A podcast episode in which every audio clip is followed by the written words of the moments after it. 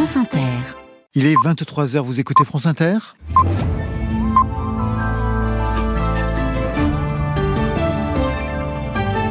De suite, le journal avec Valentine Letes. Bonsoir Valentine. Bonsoir. François Bayrou dit non. Le président du Modem n'entrera pas au gouvernement faute d'accord profond.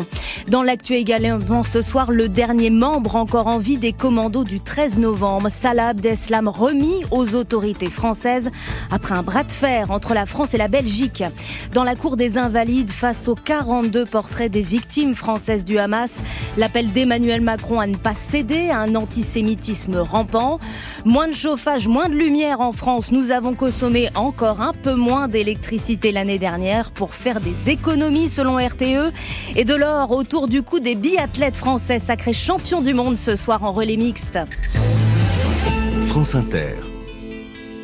C'est la fin d'un feuilleton et la levée de la principale inconnue d'un remaniement sans cesse repoussé. François Bayrou ne rejoindra pas le gouvernement. Le président du Modem, tout juste relaxé dans l'affaire des assistants parlementaires, parle d'un désaccord profond et de méthodes rédhibitoires. Bonsoir Simon Le Baron. Bonsoir. Forcément, après ces déclarations du maire de Pau, une question ce soir. Le président du Modem est-il toujours le principal allié d'Emmanuel Macron? Et le Modem fait-il toujours partie de la majorité Question qui se pose ce soir, y compris à l'Élysée et à Matignon, où Emmanuel Macron et Gabriel Attal eux-mêmes ont été totalement pris de court.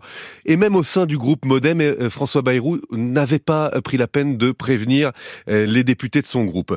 L'allié historique, celui sans qui Emmanuel Macron n'aurait pas été élu en 2017, vient-il donc d'acter sa rupture avec le président? Cette hypothèse a de quoi inquiéter la majorité relative. Sans le parti centriste, elle passerait à moins de 200 députés à l'Assemblée nationale, autant dire situation intenable. Incertitude ce soir au sommet de l'État. Panique, dit même une ministre qui attend de savoir si elle va être euh, renommée.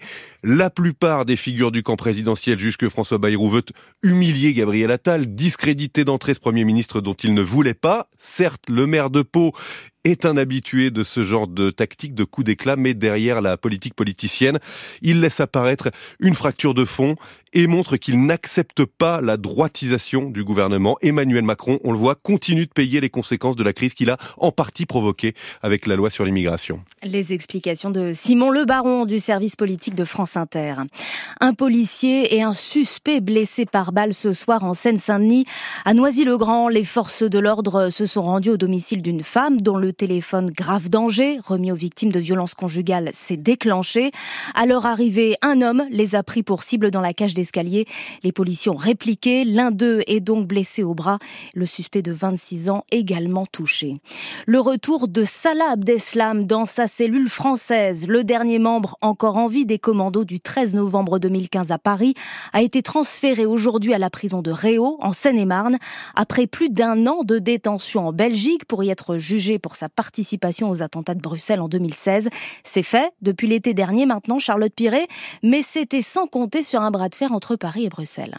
Un bras de fer débuté lorsque Salah Abdeslam a demandé à pouvoir purger sa peine en Belgique, là où il est né, a toujours vécu, où vit sa famille et où ses conditions de détention sont, semble-t-il, plus favorables. Pas de caméra 24 heures sur 24 comme dans sa cellule de Fleury-Mérogis. Le 3 octobre dernier, un juge civil belge accède temporairement à sa demande et empêche son retour en France alors imminent. Une procédure est lancée pour des mois, des années peut-être, mais la France s'impatiente. Les victimes réclament qu'il purge sa peine dans une prison de l'Hexagone. Le parquet antiterroriste rappelle que la perpétuité incompressible à laquelle Salah Abdeslam a été condamné à Paris n'existe pas en Belgique. Et alors qu'une nouvelle audience était prévue ce lundi à Bruxelles, une autre dans un mois en France, le transfert de l'un des détenus les plus surveillés d'Europe a été discrètement organisé entre les deux États.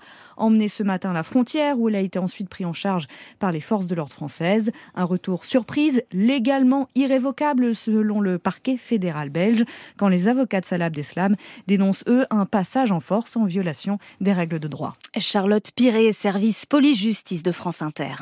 Enquête ouverte après la plainte déposée par Judith Godrèche. L'actrice accuse le réalisateur Benoît Jacot de viol sur mineurs.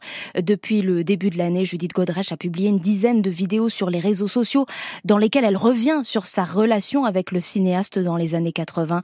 Elle avait 14 ans à l'époque, lui 25 années de plus. Judith Godrèche sera l'invitée de Sonia De Villers demain à 8h10 sur France Inter.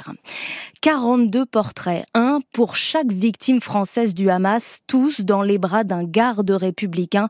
Et dans les tribunes installées cours des Invalides, trois chaises vides, symbole des trois Français toujours présumés otages. Voilà la photo de cette cérémonie présidée ce midi par Emmanuel Macron. Le chef de l'État a dénoncé la barbarie et appelé à poursuivre encore plus fort la lutte contre l'antisémitisme. Leur vie mérite sans relâche de nous battre contre les idées de haine, de ne rien céder à un antisémitisme rampant, désinhibé, ici comme là-bas. Car rien ne le justifie, rien. Car rien ne saurait justifier ni excuser ce terrorisme. Rien. Nous savons que nous ne sommes pas juste 68 millions, nous sommes beaucoup plus. Un peuple qui ne les oubliera jamais. Ce soir, les bombes pleuvent toujours sur Gaza et le Premier ministre israélien ordonne maintenant à son armée de préparer une offensive sur Rafah, la ville la plus au sud de la bande de Gaza, où sont massés les Palestiniens déplacés par la guerre contre le Hamas. Nous avons consommé encore moins d'électricité en 2023, 3% de moins pour être exact par rapport à l'année précédente où le maître mot était sobriété. Alors les températures ont été particulièrement douces cet hiver, Maxime Deps, mais RTE, le gestionnaire du réseau, attribue plutôt cette baisse de la consommation au tarif de l'électricité entre une électricité toujours plus chère, un facteur écologique toujours plus prégnant, une société tournée, vous l'avez dit, vers plus de sobriété, les Français ont fait davantage encore attention l'an dernier à leur consommation en baisse, effectivement de 3,2% si on compara à 2022. À l'époque déjà, la consommation d'électricité avait très largement baissé. C'est donc une tendance qui semble ici s'installer, un fait. On pense beaucoup plus le soir désormais à débrancher téléphone, ordinateur qui avant restait connecté à la prise. RTE y voit effectivement sans surprise une réaction à la hausse des prix. Cette électricité qui ne cesse d'augmenter et que l'on économise beaucoup plus qu'avant. Ce qui est vrai à la maison l'est également à l'échelle de l'entreprise, la baisse étant perceptible autant chez les industriels que dans les bureaux où le phénomène se vérifie aussi. Maxime Deps, service économie de France Inter. Les données de plus de 33 millions d'assurés sont compromises après une cyberattaque sur deux gestionnaires de tiers payants pour des complémentaires santé. D'après la CNIL, la Commission nationale de l'informatique et des libertés, cette fuite de données concerne l'état civil, la date de naissance et le numéro de sécurité sociale des assurés. Toujours autant de tout, de fièvre et de nez qui coulent. L'intégralité de la métropole est toujours en phase épidémique de grippe et un cap symbolique a été franchi puisque pour la première fois depuis le début de la pandémie en 2020, la grippe est passée devant le Covid dans les causes de décès la semaine dernière. À peine débuté, les Bleus décrochent leur première médaille d'or au championnat du monde de biathlon. Un premier sacre au premier jour de la compétition en République tchèque sur le relais mixte, composé d'Éric Perrault, de Quentin Fillon-Maillet, de Justine Brezas-Boucher et de Julia Simon qui a conclu la course avec un impeccable 10 sur 10 au tir. Bah même en étant en tête comme ça, c'est jamais facile de finir des relais, c'est jamais facile euh, aussi de sortir un tir parfait. Donc je suis vraiment très contente d'avoir réussi à le faire aujourd'hui. Euh, euh, et, c'est vrai que c'est aussi un relais mixte, c'est important parce que ça représente le, groupe filles et garçons. Ça montre la, force de vraiment de toute une équipe. Il y a des techniciens qui bossent pour nous tous les jours, qui en ce moment se tapent des heures et des heures de ski sous des conditions pas très agréables. Des coachs qui sont toujours là aussi dans les hauts, dans les bas à nous soutenir. Donc c'est vrai que déjà de, bien lancer les championnats avec, euh, avec ce relais, ça, ça, fait du bien. Je peux pas dire que ça enlève un poids, mais ça permet de bien lancer. Et, euh, l'an dernier, on l'a fait aussi euh, avec, en, décrochant le bronze. Et c'est vrai que ça, ça lance dans la bonne dynamique, bon, bon mood d'équipe. La France première devant la Norvège des frères Beu, quadruple tenante du titre. En Coupe de France de foot, pas d'exploit pour le petit club de National 3 de Saint-Priest. Éliminé ce soir 2 buts à 1 par Valenciennes. Les nordistes sont donc qualifiés pour les quarts de finale aux côtés de Nice, de Lyon, de Strasbourg, du Puy-en-Velay et du Paris Saint-Germain. Dernier huitième de finale demain entre Rouen et Monaco. Et puis on connaît désormais l'affiche de la finale de la Coupe d'Afrique des Nations. La miraculeuse Côte d'Ivoire, vainqueur ce soir face au Congo, affrontera le Nigeria. La météo avec Vitacitral TR+, des laboratoires Acepta, gel réparateur pour les mains abîmées par le froid, les gels hydroalcooliques et les lavages fréquents, en pharmacie et parapharmacie.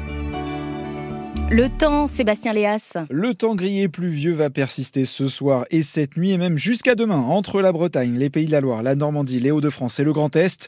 Le vent restera également sensible, devenant même de plus en plus fort sur le quart nord-ouest. Entre le Poitou-Charentes et la Bourgogne-Franche-Comté, les pluies vont progressivement s'estomper l'après-midi, mais les éclaircies resteront timides. Un épais voile de nuages va aussi atténuer les apparitions du soleil dans le sud-ouest. En revanche, ce voile sera plus fin autour de la Méditerranée et la journée sera bien ensoleillée. Les éclaircies gagneront même Auvergne Rhône-Alpes l'après-midi.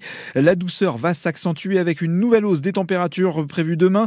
L'après-midi, les maximales seront comprises entre 11 et 16 degrés au nord d'une ligne Bordeaux-Lyon et entre 15 et 20 degrés plus au sud. Les prévisions de Sébastien Léas de Météo France. Merci.